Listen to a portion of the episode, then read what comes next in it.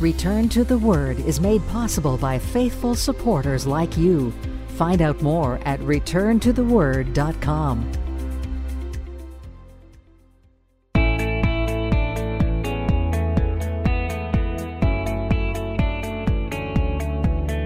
Welcome to the broadcast ministry of Return to the Word with Pastor Mark Fontecchio, advancing the message of God's amazing grace through the teaching of God's Word. And now, here is pastor and author Mark Fontecchio. We continue our study of the end times. Let us remind ourselves of God's plan. We are currently living right now in the age of grace. We are currently living in the age where the Church of Jesus Christ is center stage. This is the church age. That's what you're in right now, the church age. Then will be the rapture of the church, the tribulation of seven years following that. God will judge Israel, the nation of Israel, and the whole world. And after the tribulation, it will be the kingdom of Christ. And the first 1,000 years of this kingdom is known as the millennium. Then there will be a final judgment by Jesus Christ before the new heaven, before the new earth, the eternal state, the eternal state with God. But here's a question for you this morning Why does God have to give us a glimpse of the future? Why does God give us that glimpse of the future? Well, God teaches us the future for a specific reason because within our hearts we know from the conscience that God has already put in us that things in this world, they're not right. Things are not right in this world. There's no peace on earth. That's a lie. There's no peace. There never will be until Jesus Christ comes again. There's no justice for all. Most marriages today, if we want to be brutally honest, are not that strong. Most homes are not healthy. There is little moral purity. Just turn on the TV for two seconds. There's little moral purity. There's little integrity. And by looking at the end, you see, we, we can know that God is in total control. We can rest in God. And we don't have to be surprised about what is coming. We can be ready to meet our Savior. We can learn to live now how God will have us live in the future.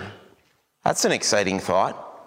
We can learn that God has a plan for His people, that God is love we can learn that it's our responsibility as believers in Jesus Christ to share, to tell others about the gospel of Jesus Christ.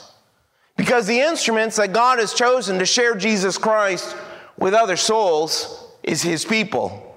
That's us, you and me. We, as the people of God, should always be ready to meet our God. We should always live in a way where we're not ashamed of how we're living. We should be living in a way where we're ready to meet our Creator. Anyone can die at any moment. The rapture can happen at any time when Jesus appears in the clouds and instantly takes up Christians to heaven. We could stand before Jesus Christ today. Today. When Calvin Coolidge was vice president, he was presiding over the Senate one day, and the debate on the floor was getting quite heated. And one senator told another, he told him to go straight to hell. Well, that's not a very nice thing to say. It's not a very nice thing to say. And so the offended senator, he appealed to the vice president about what the man had said. He was a little shocked by this. He's, he started to appeal to the vice president. And Coolidge was leafing through a book while listening to the debate, and he looked up at the man and he just said this I've looked through the rule book. You don't have to go. You don't have to go. You don't. A true statement for those reconciled to God by faith in Christ. Hell is not our future. People don't like to talk about hell, but it has the full support of Scripture. I believe that the Bible is the literal Word of God, every word of it. I believe that if hell was just mentioned just one time in Scripture, we would absolutely hold to it. But the Bible talks about hell a lot more than just one time. It talks about it at least 54 times. And the person that talked about hell more than anyone else in the Bible was who? Jesus Christ. He talked about hell. He taught on hell 12 times in the Gospels, and he described hell in literal and specific terms. A Harris poll just a few years ago found that 69% of Americans still believe in hell. And the opinions of what this hell looked like, they vary. They're not anywhere close in agreement. But the amazing thing is that the polls showed that most people believe that they would not go to hell. Yes, there's a hell, but I'm not going. That's what people say. 98% believed that they would go to heaven. Only 2% believed that they would be the ones to go to hell. An even more recent poll by George Barna shows that only 1% of Americans believe that they will be the ones to go to hell. That doesn't surprise me because we're a very arrogant people, we're a very arrogant nation. But the thing that bothers me is that churches, the body of Christ, believers have quit talking about hell. That's what bothers me. Because the people coming don't want to hear about it. Why do we need to talk about hell? Well, because the Bible talks about hell. And Jesus taught about hell. And God's justice demands that we talk about hell. We love to hear good news, don't we all? We love to hear good news. We love to hear that God is loving, that God is gracious, that God is merciful, that God is forgiving. But what about the bad news? Are we ever going to talk about that? There's a cemetery in Indiana with a tombstone that is well over 100 years, and it has the following epitaph. It says, Pause, stranger, when you pass me by, as you now are, so once was I. As I am now, so you will be. So prepare for death and follow me. Now, someone was thinking, though, and this is what I love about America things like this right here. Someone was thinking, and I would have done this. They scratched the following reply below it. To follow you, I'm not content until I know which way you went. Making America great again. You're standing at the crossroads of destruction and life everlasting. Perhaps you need some directions. Proverbs 4:12 tells us very important verse. There is a way that seems right to man, but its end is the way of death. So this morning, I want to talk about a very sensitive subject. I have no doubt in my mind, and it pains me. This is one of these things that I think about late at night when I'm all by myself, just with me and God, just praying. I have no doubt, I think about that some of the men and some of the women that have sat in these chairs, that have come to this church over the three and a half years that I've been here, will find themselves in hell, eternal torment. Not every person who comes here is reconciled to God by faith. That's a cold, hard truth. Most of us have loved ones or friends that will spend all eternity suffering, tormented, apart from God. There'll be no second chances. But the subject of eternal judgment and hell comes with a lot of barriers in our minds and our hearts that we need to dump, to take up God's thinking, to settle in God's thinking about it. There are barriers that come from the way we have created cartoonish images of hell. And some of them are funny. I like them too, but we've kind of ruined our own thinking about hell. What is the purpose of hell? We need to start there. What is the purpose of hell? The purpose of hell is to torment sinners, not purify them. Big difference. The purpose of hell is not to make those who go there better people or to help them see the error of their ways so that they come to repentance. Hell is not the Betty Ford Clinic. It's not even like a modern prison where the prisoners are encouraged to become rehabilitated so that they may re enter society as useful citizens. The purpose of hell is none other than to punish sinners. It's about justice and retribution, not restoration. There's a big difference. See, in Roman Catholic theology, there's the doctrine of purgatory. Purgatory is said to be a place where people who aren't bad enough go to hell, but they're not quite ready for heaven yet. They're just not quite ready. And so they go there in order to be purged or made fit for heaven. Well, hell is hell is not purgatory. Hell is definitely not purgatory. In fact, scriptures say there's no such thing as purgatory. It doesn't exist. It's not found in scripture. So get rid of that thinking.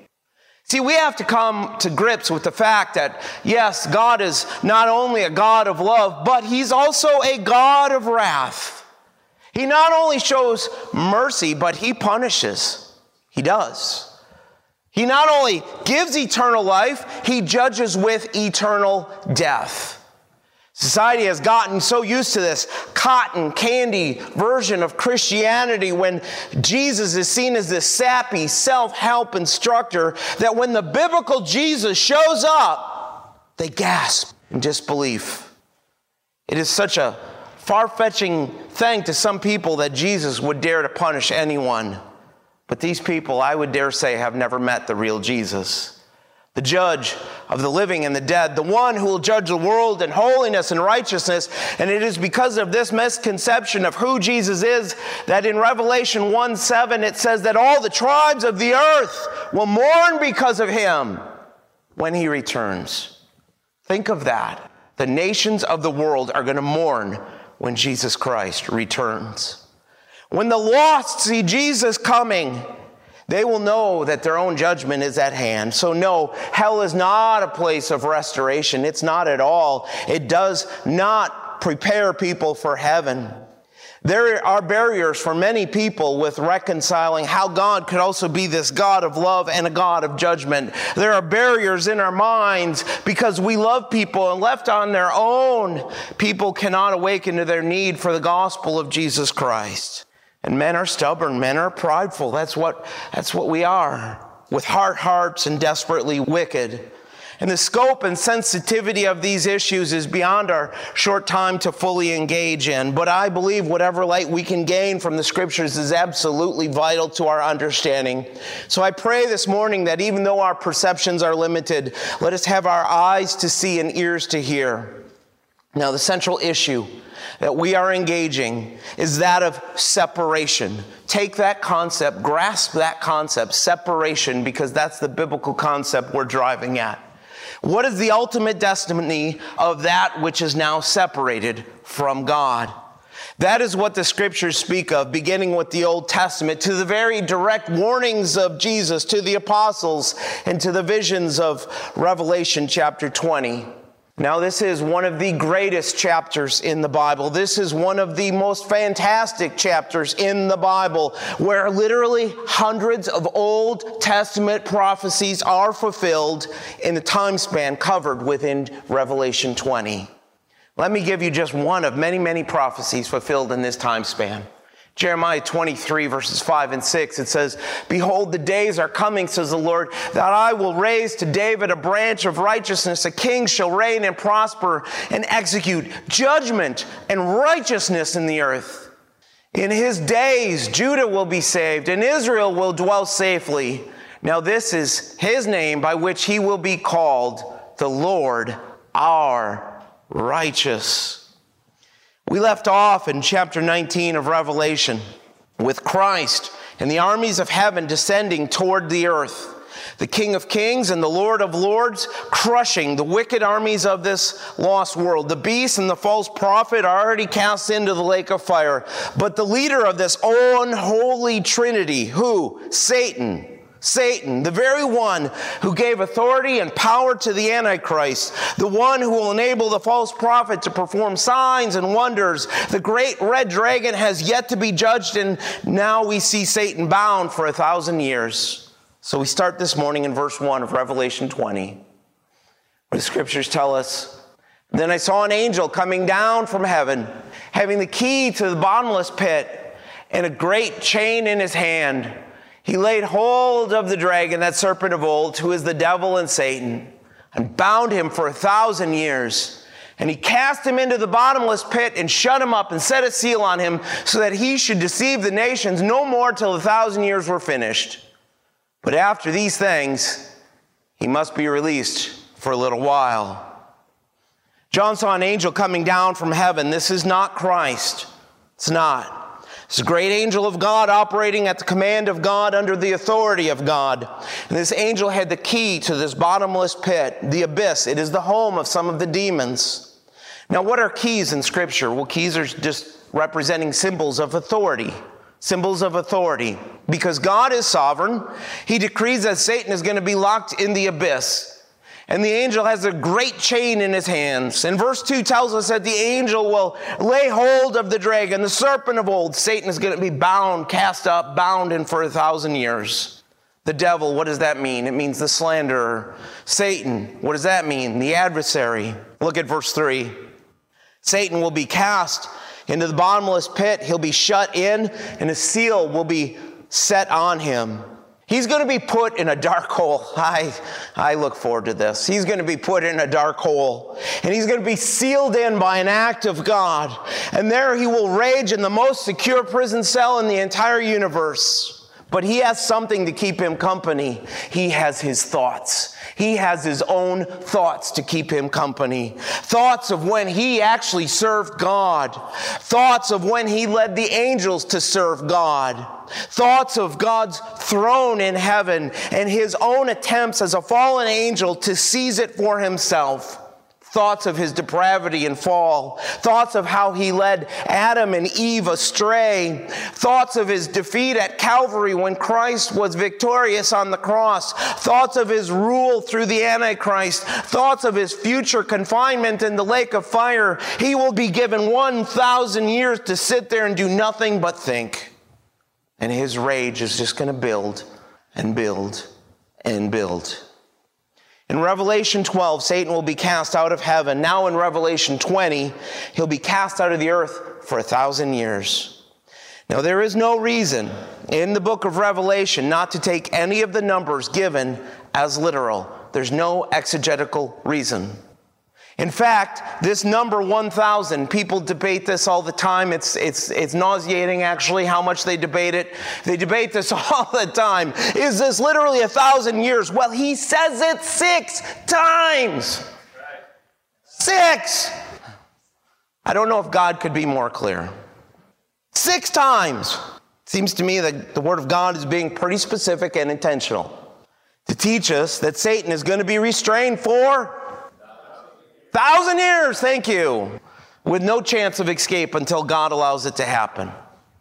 But after, let's talk about after, because this gets interesting.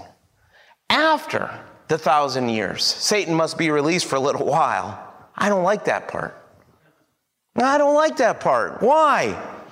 Well, Satan is active now. We know that. Satan is continuing to oppose the work of God in the present age at every turn. Every chance he can, he opposes God. And if you don't understand how important this is that Satan is going to be bound, then you don't recognize in the Word of God just how active Satan is right now. In Luke 22, we see that he entered into Judas, leading Judas to betray Jesus Christ. Think of what the Lord even said to Peter in Luke 22, verse 31. And I really don't like this verse. And the Lord said, Simon, Simon, indeed Satan has asked for you that he may sift you as wheat. Terrifying. Satan had asked for him. But how did Simon overcome? Verse 32. But I have prayed for you that your faith should not fail, and when you have returned to me, strengthen your brethren. Before the church even got started, Satan was looking to destroy it. Satan doesn't like the church of Jesus Christ. Satan doesn't like Christians very much. Satan was looking to destroy it, and it was only the prayer of Christ that kept Peter strong. The hearts of Ananias and Sapphira, we look at in, in Acts 5. They were filled by Satan, scripture says. Filled. Their hearts were filled by Satan with the motivation to lie in Acts 5 with how much they were giving to the church. 2 Corinthians 4 teaches us that Satan is active right now, doing what? In blinding the minds of those who hear the gospel. 2 Corinthians 11 tells us that Satan transforms himself into an angel of light, deceiving the church through false teachers. And the unsaved, Ephesians 2 2 tells us that they live what? According to the prince of the power of the air, the spirit who now works in the sons of disobedience. So, all that is to say this don't underestimate Satan. Do not underestimate Satan. He is real, he's powerful, he's active, and he's opposed to you and the work of Jesus Christ in your life. Paul even said, as an apostle of Jesus Christ in 1 Thessalonians 2, that Satan had hindered his plans to come to them. And another terrifying verse, I'll give you another terrifying verse. 1 Peter 5 8, it should come to your mind where we are told this Be sober, be vigilant. Why? Because your adversary, the devil, walks about like a roaring lion seeking whom he may devour. See, right now, Satan is loose. He's free walking about looking for someone to destroy, someone to devour. And let's say it like this He wants to ruin your life, Christian. He wants to ruin your life. So why do you play with sin? Why do you play around with the world? Why do you put temptations in front of yourself? Why do you make it easy for him? Why do you give Satan and his demons every opportunity to lead you astray? In Acts chapter 9, Paul was in Ephesus. Acts 19 11 records, Now God worked unusual miracles by the hands of Paul. And it would be, just on a side note, it'd be good to remind our charismatic friends that in Acts 19, the Bible even says that God was doing through Paul something that was unusual. Paul was casting out demons, healing the sick. But then look at what happened. It says, Then some of the itinerant Jewish exorcists took upon themselves to call the name of the Lord Jesus over those who had evil spirits, saying, We exorcise you by the Jesus whom Paul preaches. Also, there were seven sons of Sceva, a Jewish chief priest, who did so. And the evil spirit answered and said, Jesus, I know, and Paul, I know, but who are you? Who are you? Now, what was the difference? Why did the demon not fear these men who are trying to cast them out. See, the demon said, I, I know Jesus. Satan knows Jesus. His demons know Jesus. Satan is always warring against God and his children. I recognize Paul, the demon said. Satan knew who Paul was because at one time Paul was on the front line of the war for Satan. He was a man on earth trying to do what Satan himself tries to do discourage and confuse and ultimately try to snuff out the movement of the early church and the gospel message going forward into all the nations. So the demon said, I know Jesus. I recognize Paul, but I have a question. Who are you? These counterfeit exorcists were not known by Satan or his demons. Why? Because they were not going against Satan. They were not known because they were not a problem to the devil's work. The words they were saying were just that words.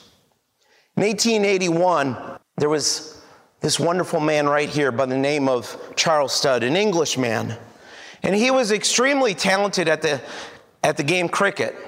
And he was thought to be the best athlete in England at the time.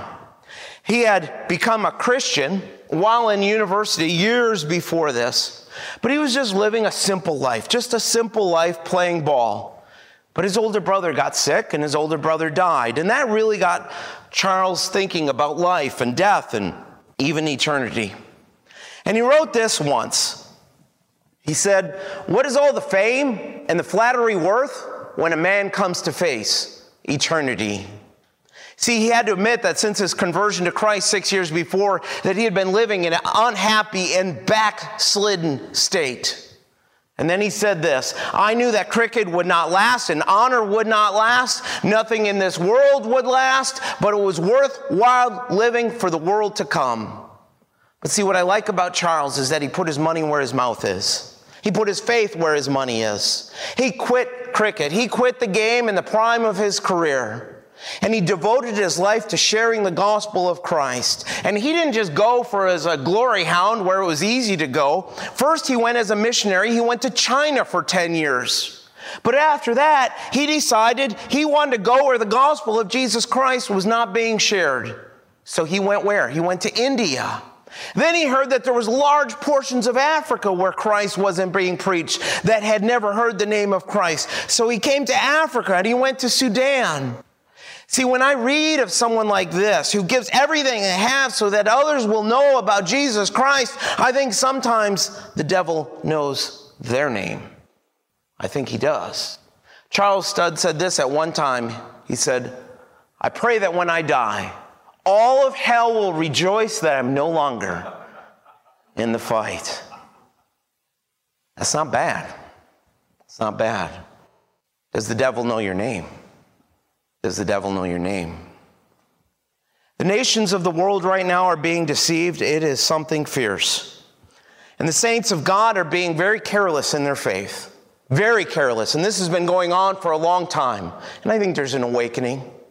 Satan is deceiving. Satan is opposing God's work. So figure out, Christian, whose side you're on.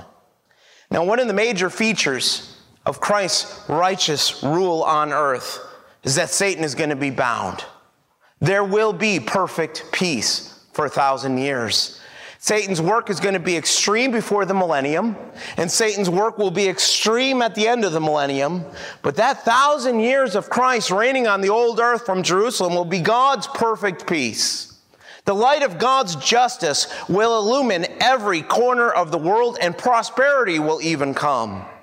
It come through funding government education. It won't come through social justice movements or any other reform that this world offers. It will come because Jesus Christ is present on his throne. John Lennon isn't the only one who could imagine a world to come. I can too. I could see one in Scripture where Satan can no longer manipulate leaders, tempt sinners, or take advantage of the weak. The armies of the nations by this point will have been disbanded. The machinery of war will be all melted down and converted into implements of peace. Jerusalem at this point will be the world's capital. The throne of David will be there. The 12 apostles will be there judging the 12 tribes of Israel because Israel will rule the world. Think about this there'll be no prisons, there'll be no hospitals, there'll be no mental institutions. There'll be no prostitution. There'll be no pornography, which probably means no more Netflix, guys. I'm sorry. Because Jesus has come and the millennium is here. Even the animals, scriptures say, the wolf and the lamb are at peace. No more grizzly bears trying to eat us. Praise God. And the world will have one language again. Zephaniah 3 9 says of that time. For then I will restore to the peoples a pure language that they all may call on the name of the Lord to serve him with one accord. The earth is going to be filled with the knowledge of God. Jesus will rule the nations with a rod of iron. His reign is righteous, and the nations, they will obey. They absolutely will obey. Satan to be released at the end for a short time to allow him specifically to fulfill God's sovereign plan. Peace on earth for a thousand years, but there will be sin during the millennium. Now that's confusing. That's confusing, isn't it? How is that possible? Why is that possible? Well, it's not because of Satan, but because of the sin nature of man. So let's ask the question how is this possible? Well, Matthew 25, do you remember when we studied that? Matthew 25 tells us a very important thing that at the time of the sheep and the goat judgment, at the return of Christ to the earth, only those who belong to God by faith at the end of the tribulation will be allowed into the millennium. And it will start out only with God's people. The millennium is going to start out only with God's people, but they won't have glorified bodies yet. The church will, but the tribulation saints who enter the, into the kingdom of Christ on earth will have natural bodies and they will have children. Now, not all of these children will come to salvation in Jesus Christ. It shows the stubbornness of man, it shows the hardness of the heart. Christ will be ruling and reigning from Jerusalem on his throne, but men will still reject him. Look at these words from Zechariah 14. It says, Then it shall come to pass that everyone who is left of all the nations which came against Jerusalem shall go up from year to year to worship the King, the Lord of hosts, and to keep the feast of tabernacles. And it shall be that whichever of the families of the earth do not come up to Jerusalem to worship the King, the Lord of hosts, on them there will be no rain. If the family of Egypt will not come up and enter in, they shall have no rain. They shall receive the plague with which the Lord strikes the nations who do not come up to keep the feasts of the tabernacles.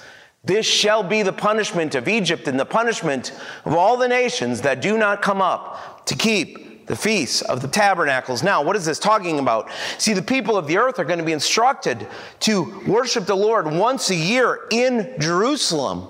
you're going to go on a road trip. It's going to be a road trip, okay, to go worship God in Jerusalem.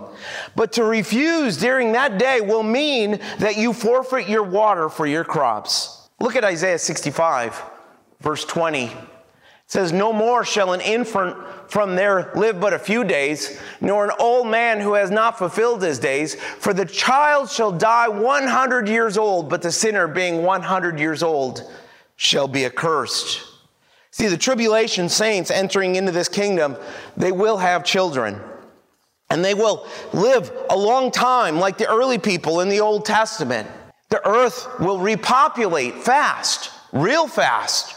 And there will be some sin. But this is not because of Satan. It is because of the sin nature of unredeemed men. And that is part of the purpose for all this in the scriptures. Without the presence of Satan, man will have no one to blame for his sin other than himself. And it will be necessary in the counsels of God to release Satan after this time to show the whole universe that after the 1,000 years of Christ reigning on the earth, and even with the ideal reign on earth of the Messiah, Satan cannot be cured. He can't. He is wicked to the core. And men's hearts are still wicked enough to allow him to gather an army, to battle the Creator once again. So, no matter how you slice it, no matter how you dice it, if man still has a sin nature, he's going to follow it. He's going to chase right after it. And the moment that Satan is let out of prison, people will follow Satan and go to war against Christ. God is going to let them prove their absolute depravity. Verse 4 in your text says, And I saw thrones, and they sat on them, and judgment was committed to them. Then I saw the souls of those who had been beheaded for their witness to Jesus and for the word of God, who had not worshiped the beast or his image, and had not received his mark on their foreheads or on their hands. And they lived and reigned with Christ for how long? A thousand years. John saw thrones and they sat on them, thrones to rule and to judge. Now, who is sitting on these thrones? John doesn't tell us much, does he? I wish he could add a few words here, John. And what judgment is given to them? In the context of Revelation, I tend to think that this takes us back to the 24 elders who are said to reign on the earth. Remember that in Revelation 5:10 we saw the elders worshiping God saying before the lamb that he had what? made us kings and priests to our God, and we shall reign on the earth. And it certainly fits very well with what we see in the Gospels because it was in Luke 22 that Christ said to the disciples, And I bestow upon you a kingdom, just as my Father bestowed one upon me, that you may eat and drink at my table in my kingdom and sit on my thrones, judging the 12 tribes of Israel. The disciples of Christ would share the rule of Christ over the world, and especially judging Israel at the beginning of the kingdom. These elders are representatives of the church, the body of Jesus Christ, and certainly disciples of Christ fit into this. Now, verse 4 is describing tribulation saints who refused to worship the beast and were killed for their faith in Jesus Christ beheaded for their witness for Christ and for the word of God. They will refuse the mark of the beast, not afraid to proclaim Jesus Christ, more willing to die than to disobey their Savior. And their reward will come when they are resurrected to live again, reigning with Christ for a thousand years. See, every Old Testament saint, and every church age child of God and tribulation believer will one day receive a glorified body to live in his kingdom. But only faithful believers in Christ will have the privilege of reigning with Christ. And if you don't believe me, read Luke 19 once. Church age believers receive their glorified bodies when? At the rapture of the church. If you're a church age believer, sure hope you are, you're going to receive your body at the rapture of the church. Old Testament saints, Old Testament believers, and tribulation saints that die for their faith receive theirs at the second coming of Christ, which is why it says here that these martyr dead came to life to rule and reign with Christ for a thousand years. Coming to life suggests that they will be given resurrected bodies. But what about? Here's a question again. What about the dead without Christ, not a part of the family of God? Those that are unsaved, what about those people? When do they come back? Well, verses 5 and 6.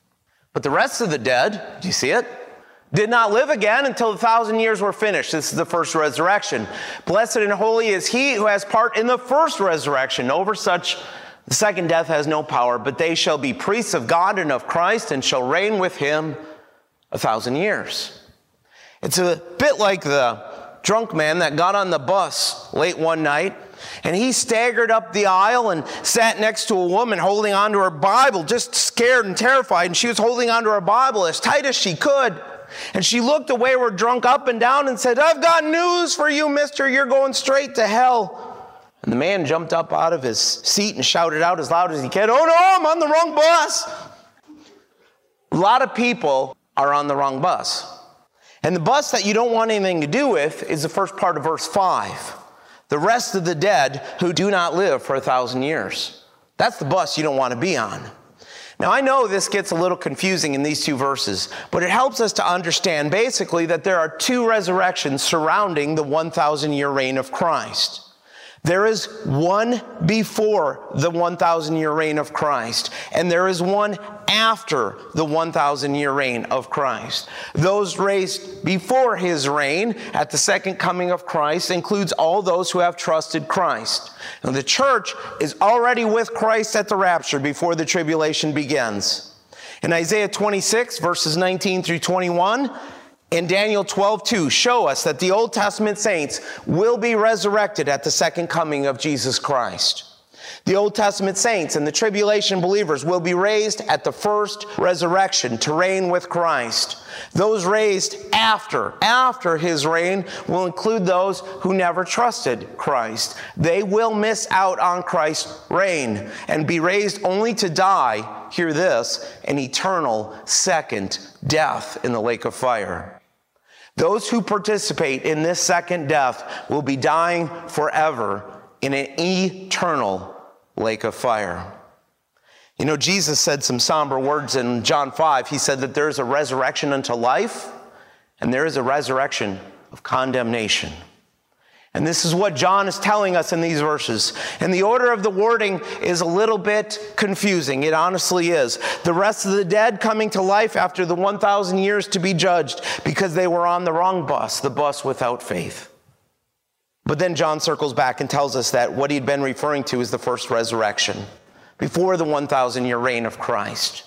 Before that, this is what he's talking about. This isn't the first resurrection that ever happened. It's not the chronological first resurrection that ever happened. Why? Christ was surely first resurrected with a glorified body. We know that. Transformed. First and second resurrections just has to do with this timing around in relation to this 1,000 year reign of Christ. First resurrection before, second resurrection after. First resurrection, Old Testament saints and tribulation martyrs. Blessed and holy if you are at this resurrection. Because why? Second death has no power over you. And we learn here that they shall be priests of God and of Christ, reigning with him for a thousand years. The first death is what? Is being put into the grave. That's the first death. Separated from your body. second death is being cast into the lake of fire, eternally separated from God. Eternal separation in the lake of fire and eternal torment. By way of application, we can say the same thing in the church age that the second death has no power over you. Don't let it have power over you now. You don't need to fear death, Christians. And it's talking about the Old Testament saints being priests with unlimited access to God. They have fellowship with God. Tribulation saints and Old Testament saints, they are going to serve Christ during the millennium, much like the church, similar but distinct. Similar but distinct. But what a privilege it is to be a part of the family of God. This kingdom on earth will be a worldwide display of Christ's glory. Just a few years ago, a leading Christian author came out with a book that says, Changed lives show the truth of Jesus Christ. And the author, he pointed out that one of the greatest proofs for the truth of Jesus Christ and the reality of Christ's resurrection are the changed lives of Christians. And the author wrote the following. Let me quote. He says, During the course of nearly 40 years, I've traveled virtually to every continent and seen or heard some of the most amazing testimonies of God's intervention in the most extreme circumstances. He said, I've seen hardened criminals touched by the message of Jesus Christ and their hearts turned toward good in a way that no amount of rehabilitation could ever have accomplished. I have seen ardent followers of radical belief systems turn from being violent, brutal terrorists to becoming mild, tender hearted followers of Jesus Christ. And he went on, he said, I've seen nations where the gospel was banned and silenced by the governments, and they have nevertheless conquered the ethos and the mindset of the entire culture. And then the author went on to list examples of Christ's power to transform lives. He mentioned that in the middle of the 20th century, after destroying all of the Christian seminaries in the libraries in the country, Chairman Mao declared that the Christianity and its faith had been permanently removed from China. Never to make a return, Mao said.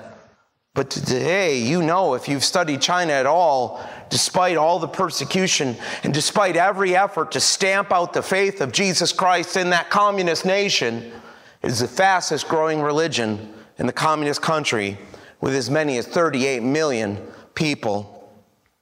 This author had been in the Middle East and was amazed at the peace and the lives of the people, at the commitment of young people who have risked their lives to go to a Bible study all these wonderful words that were written down were the words of the late evangelist Ravi Zacharias. Some of you know what went on this past year with him.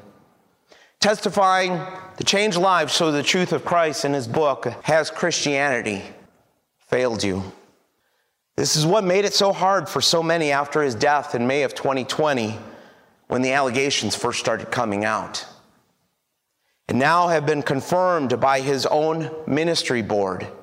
His own ministry board confirmed after a four month investigation that Ravi, the world famous apologist and evangelist who spoke to millions and wrote more books than I can count, is confirmed to have covered up a pattern of his own sexual abuse of women around the world.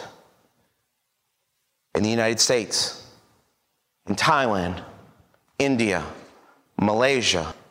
His phones, multiple phones, were filled with pictures to prove it. And Ravi used ministry dollars that was dedicated to humanitarian efforts to pay for it all. He wrote and spoke about the power of changed lives, but his life was a lie. It's not the first time I've seen great men of the faith fall. I've seen a lot. It's not going to be the last time we see someone like this fall, neither. I don't question his salvation, not for a second. It's not my place, not your place. I don't question the powerful work of God that God did through him. That's not my place, that's not your place. But I do want to know this. I want to make sure that my life never follows him. Down that dark road of living a dishonest life and dishonoring my Savior, Jesus Christ. That's what I want. But the question remains how? And this is where the teaching of Revelation 20 comes in. Here comes the application. The devil is certainly not our friend. We know that. He's not.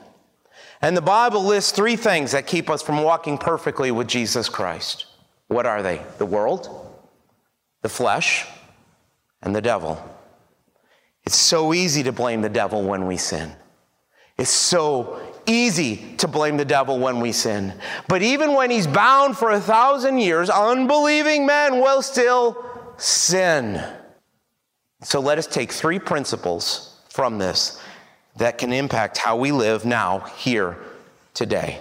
First, don't play the game of blaming others or even Satan or his demons or others when it comes to our own sin. Oh, it's, it's easy to blame Satan. Many do it. But he gets a lot more credit than he deserves. Satan can deceive, Satan can tempt. He can make life downright miserable and difficult to live a holy life. But he can't force anyone here to sin. He can't. He doesn't have that power. The devil didn't make you do a single thing. Your sin nature did. Your lack of maturity in Christ, your lack of abiding in Christ, and your lack of living out in your condition, the position, your identity in Christ that you already have. So, this leads me to the second truth. When it comes to our own sinfulness, never downplay our depravity. Don't downplay our own depravity. See, as much as we hate to admit it, the Bible warns about the condition of man. From the words of Paul in Romans 7, some frightful words right here. For I know that in me, that is in my flesh, nothing good dwells. For to will is present with me, but how to perform what is good, I do not find. See, it's not until we're brutally honest with our own depravity, even as children of God, even as believers reconciled to God by faith, that we will stop playing around with sin, getting more serious in our faith, becoming more alert to the dangers in front of us. See, Ravi's life went off track here. He was dishonest in the little things, and there was warning signs all along. There was warning signs. He was dishonest years ago about his degrees, his education. It came out years ago. He was dishonest about being alone with women much younger than him. And then one day the temptation just overcame him. And then it never stopped. People tend to think I'm a legalist. I get told that from time to time. I don't care. Because there's many things that I don't allow into my home. And so people say, well, you're a legalist. And there are many situations in life that I refuse to put myself into. But hear me, it's not done out of a legalistic mindset. It's done out of a biblical understanding that the sin nature is powerful, and I don't want to play that game. I don't want to play around with it. Which leads us to our last point focus on your identity in Christ. See, it's hard to focus on sin when you're focused on Christ. Focus on your identity in Christ. Focus on your position in Christ. We've been given the empowering grace of God and the Spirit of God working in us, enabling us to live lives that honor Him. God's already done all that. The Bible tells us that we face no temptations, but such as is common to man. We've also been told in the scriptures God always provides a way of escape. If we give in to temptation, that's on us. Paul prayed to God in Ephesians 3:16. He said that he would grant you, that God would grant you according to the riches of his glory to be strengthened with might through his spirit in the inner man. So the choice is always ours. And I've decided in my life to recognize from the scriptures that I'm never going to be perfect this side of glory. Angie will testify to that all day long. But it is absolutely possible, and hear this point, by the power of Him living in us, to recognize from the scriptures that we can understand our identity in Christ and we can walk by faith and leave behind a very powerful testimony of God's amazing grace. Amen. Return to the Word Ministries is committed to teaching the full counsel of God's Word and the gospel of Jesus Christ. For more about our ministry, please visit returntotheword.com. Return to the Word is a faith ministry. This means we freely distribute the teaching of the Word of God over the air and online. We do this without charge. If you feel led to support the ministry with a donation to help cover these costs, you may do so on our website, returntotheword.com, or by mailing a donation to Return to the Word, P.O. Box 879259, Wasilla, Alaska 99687. Thanks for listening, and we pray that the Word of God will be a lamp unto your feet and a light unto your path. Join us next time for another edition of Return to the Word.